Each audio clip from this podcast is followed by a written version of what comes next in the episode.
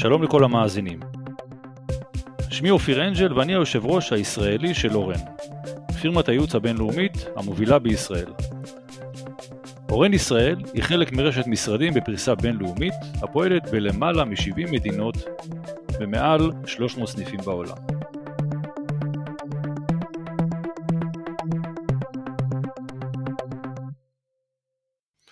היום ביחד איתי נמצא יורם פישמן, השותף המנהל של חטיבת הפיננסים, Corporate and Finance. יורם, אה, תכננו היום לספר למאזינים שלנו ולתת להם קצת ידע בנושא הזה של ניהול כספי נכון. ניהול כספי זה דבר רחב מאוד, אנחנו כהרגלנו מנסים לתמצת את הכל לרבע שעה עשרים דקות של פודקאסט ענייני, אה, ושנינו יודעים שניהול כספי נכון הוא קיים בהקמה של העסק, באורך חיי העסק, אה, זה אחד מהגורמים הקריטיים להצלחה עסקית. אה, בוא, ספר לנו קצת רקע, איך אתה רואה את הנושא, ואז נצלול לכמה נקודות אה, משמעותיות. ניהול כספי נכון זה מילה מאוד רחבה, כי היא כוללת בתוכה המון, המון דברים. אם אני רק אציין כאן נקודות ואחרי זה נתעכב עליהן אולי ברשותך, אז אה, אם אנחנו מדברים על ההתנהלות מול הבנקים וניהול התזרים הפנימי של העסק וההבדל בין אה, רווח אה, שיש לי בדוחות הכספיים לפתאום אין לי כסף ומהלכי הגבייה, איך עובדים נכון עם מהלכי גבייה, איך מנהלים נכון את כל נושא הגבייה ואולי אולי נושא לא פחות חשוב, אולי הכי חשוב, זה תמחור נכון של הפעילות העסקית שלי, תוך כדי התייחסות למה קורה בשוק, או למה שאנחנו קוראים בעגה המקצועית תמחור מול המחרה. מצוין, אז תפסת אותי בדיוק בשאלה שמעסיקה אותי, ואני חושב ששמעתי את השאלה הזאת מדי הרבה אנשי עסקים.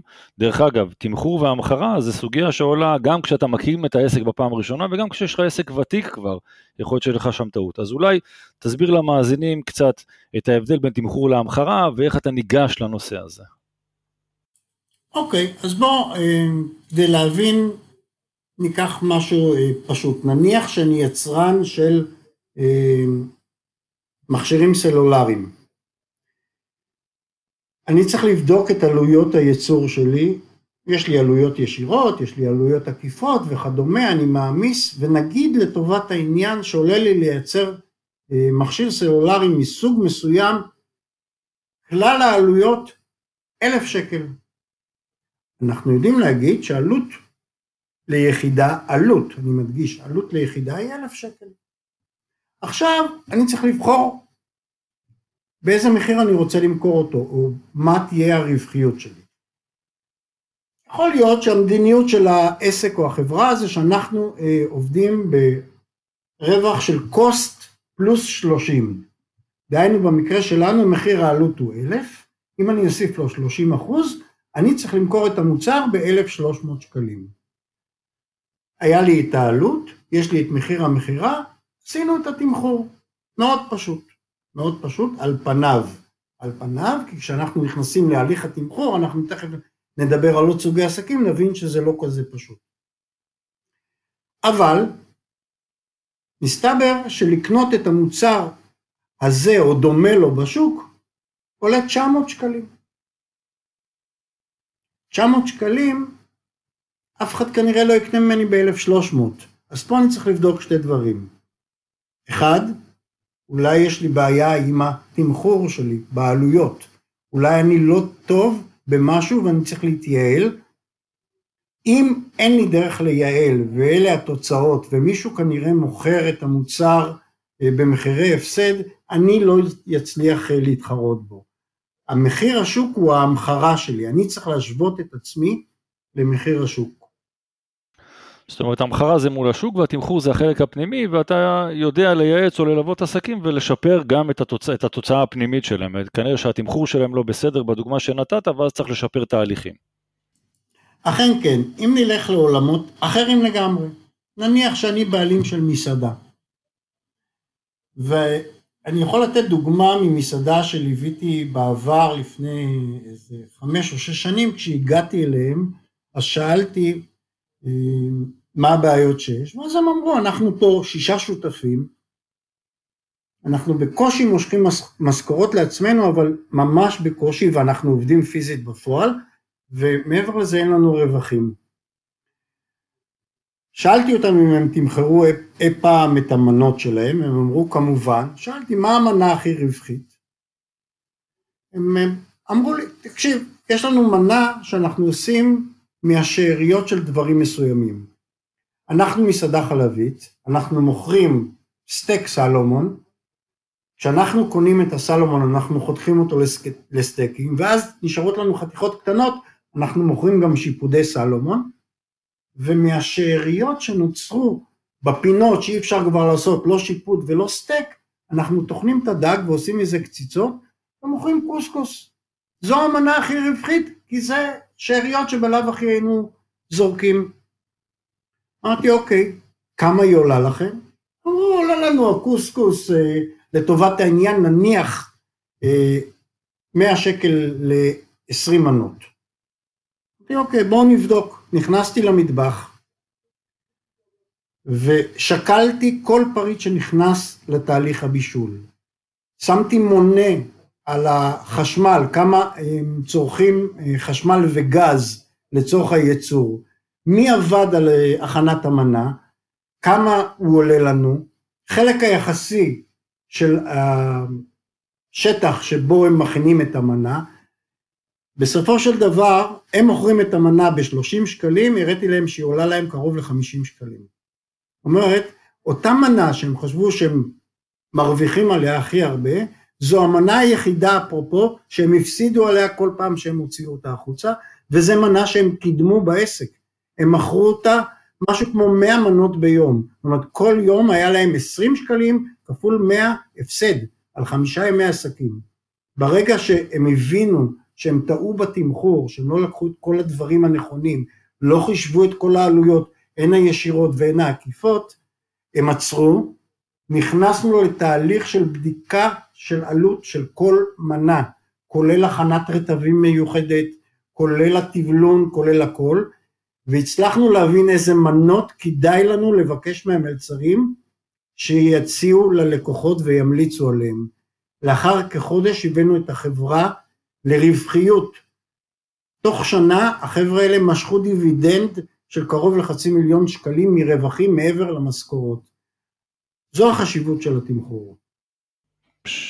זה הבדל משמעותי מאוד, בעיקר עוד בתפיסה שלהם, שהם חשבו שהם משתמשים בבלאי של החומר שלהם, בבלאי של המוצר, שאני מניח דרך אגב שזה חל החל מתחום המזון ועד תחום הברזל, טכנולוגיות, כל מה שמייצר, שמדמיין שהוא מנצל את העודפים שלו, את השאריות שלו, ובעצם הוא לא רואה את כל המהלך הכולל של הייצור. אכן, אכן כן צריך להסתכל על כל המהלך ועל מה אני משקיע והתשומות האחרות שאני משקיע כדי להגיע למוצר שאני בסופו של דבר מוכר אותו. מצוין, אז יורם, אתה אומר, אחד מהשלבים הבסיסיים בניהול כספי נכון זה לבדוק מה קורה איתך בעסק, בתוך העסק, איך אתה מתנהל, מה, איך זה משפיע על התמחור שלך, ובהמשך על ההמחרה שלך מול השוק. אמ, קח אותנו אולי לשלב הבא, אוקיי, החבר'ה שלך מכרו את המוצר שלהם, עוד פעם, לא משנה אם זה פינטק או לואו-טק, והם עכשיו אה, צריכים אה, לקבל תשלום ולגבות את הכסף מהלקוחות. אז זהו, אז, אז כשאנחנו מסתכלים על ניהול נכון, אני משלב אה, של, שלושה נושאים שונים, שאחד מהם זה עולמות הגבייה, השני זה ניהול התזרים, והשלישי זה תקציב. כרגע בואו נדבר רק על הגבייה. מה המעגל הנכון, או איך צריך לבנות מעגל גבייה נכון.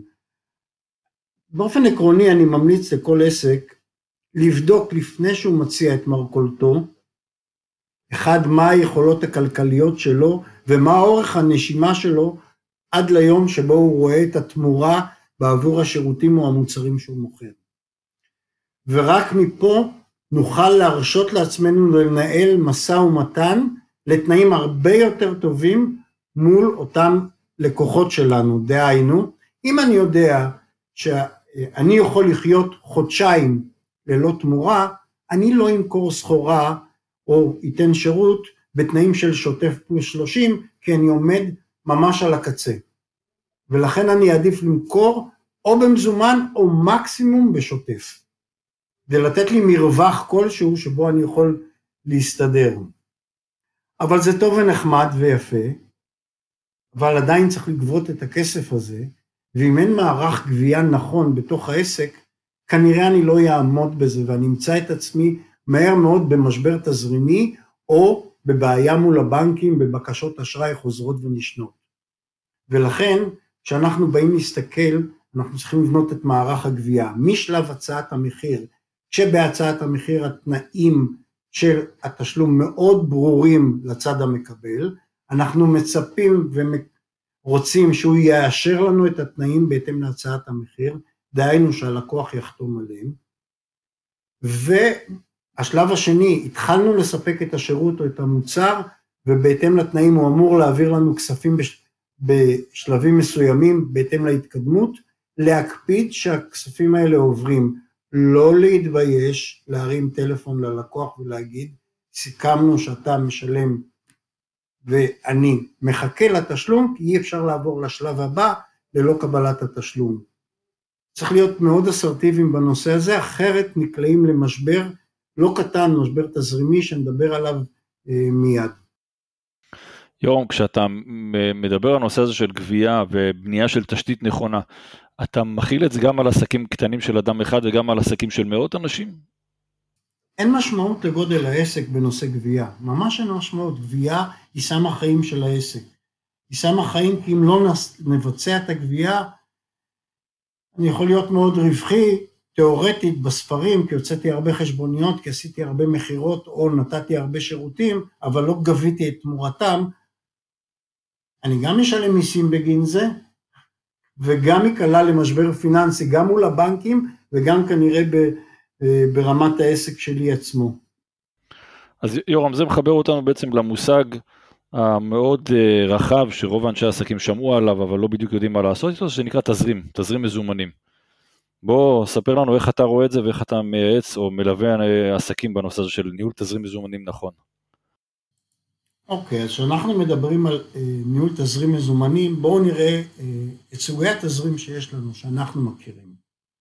אז יש לנו קודם כל את התזרים החשבונאי, זה מה שהרואה חשבון מכין לנו, הוא אותו דוח רווח והפסד, שמראה לנו מה הרווחיות של העסק. והוא דוח שאנחנו צריכים להציג אותו כלפי רשויות המס בישראל. אם אנחנו חברה שהיא אה, ציבורית, אז גם לציבור, וכמובן לבנקים על מנת לשמור על ההתנהלות הנכונה איתם. אז זה פעם אחת, תזרים חשבונאי אני קורא. פעם השנייה זה באמת כל תנועת המזומנים בתוך העסק, שזה התזרים הכספי. לפעמים אנחנו מגלים שיש פערים גדולים מאוד בין התזרים החשבונאי לתזרים הכספי. ובפודקאסט קודם דיברנו על זה ש... בישראל 53% מהעסקים לא שורדים את השנתיים הראשונות. הסיבה העיקרית שניתחו את זה, זה אי ניהול תזרים. כי באו ובדקו, 80% מהעסקים שלא שרדו היו עסקים רווחיים. הם שילמו מיסים, אבל, סליחה, הם לא שרדו את העולם. הם לא שרדו את העולם כי התזרים שלהם לא נוהל, ואז הם מצאו את עצמם בחוסר כספי גדול מאוד שאילץ אותם לסגור את העסק, לעתים אף עד כדי פשיטת רגל, ולא לשם אנחנו רוצים להגיע. ולכן בואו נתכנן גם את תזרים המזומנים של העסק. זה אומר שאנחנו יודעים מתי אנחנו גובים כספים, אנחנו לא ודאים בקבלתם אבל, הדברים שאנחנו ודאיים איתם זה מתי אנחנו מוציאים כסף. מתי אני צריך להוציא כסף לשכר דירה, למשכורות, להוצאות שוטפות כאלה ואחרות, אנחנו נחלק אותם, וזה כשנדבר בעתיד על תזרים, נראה איך מחלקים אותם לקבוצות של הוצאות קשיחות והוצאות אה, לא קשיחות, ולדעת להתנהל איתם, ובהתאם לזה אבל לסדר את קבלת הכספים שלנו. אחת הבעיות הגדולות, בעיקר בעסקים קטנים, זה שהם נוהגים לנהל את ההוצאות שלהם באמצעות כרטיס האשראי. ואז זה פוגע מאוד בתזרים, כי הירידה בכרטיס האשראי היא בתאריך קבוע בחודש, ואם העמסתי עליו את השכר דירה ואת תשלומי המיסים ואת ההוצאות דלק ועוד ועוד וקניות כאלה ואחרות, פתאום יש לי ירידה במכה אחת בתאריך פירעון של הכרטיס אשראי. המלצה שלי, בכרטיס אשראי משתמשים רק כשאין ברירה. למשל, אם אני רוכש איזה שהם שירותים של קידום אתרים מחברות זרות באינטרנט, אז אין לי דרך אחרת אלא לשלם באמצעות כרטיס אשראי. אבל לא לשלם מיסים בכרטיס אשראי, ולא לשלם שכר דירה בכרטיס אשראי, ולהשתדל להימנע מרכישות בכרטיס אשראי, כדי שלא ניצור פיקים בתזרים שלנו, שנצטרך להמציא אליהם המון, המון כספים בתאריך מסוים.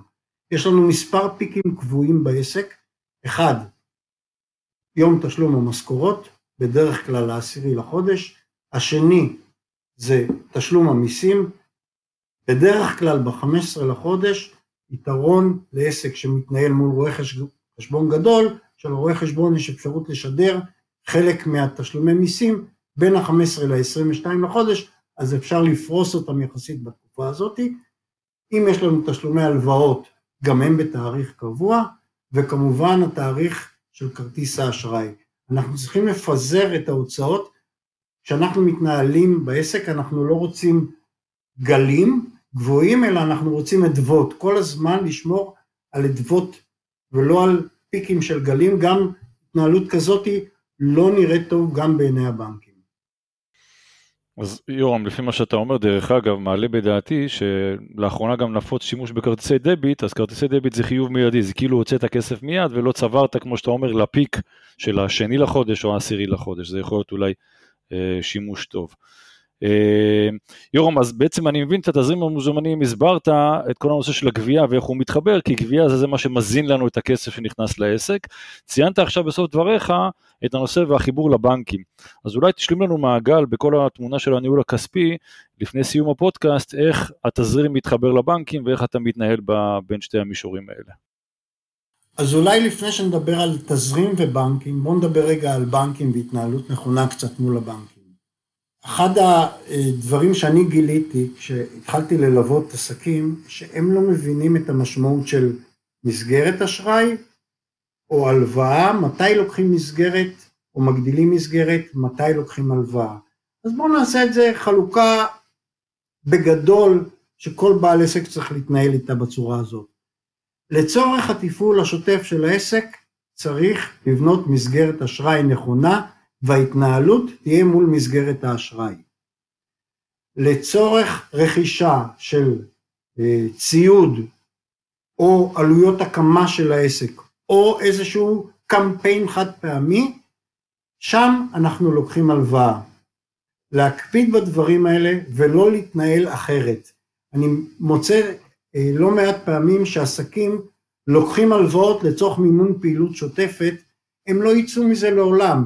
תיגמר הלוואה, הם ייקחו עוד פעם הלוואה, לפעמים הם לוקחים הלוואה על הלוואה על הלוואה לצורך הפעילות השוטפת, זה אומר שיש תכנון לא נכון של העסק, לעיתים אנחנו מוצאים שהבעיות נובעות מתמחור לא נכון ואז מכירה בהפסדים, לעיתים מגבייה לא נכונה, בואו נתנהל נכון, קודם כל נבנה את מערך האובליגו הבנקאי שלנו בצורה הנכונה, מסגרת לטיפול השוטף, הלוואה לרכישה או לאירוע חד פעמי. מעולה. אז הבנו עכשיו את ההשפעה של ההתנהלות מול הבנקים, ואני יכול לדמיין איך זה מתקשר לתזרים, ואיך אמרת שצריך לשמור על אדוות ולא לעשות פיקים לא ללמטה ולא ללמעלה.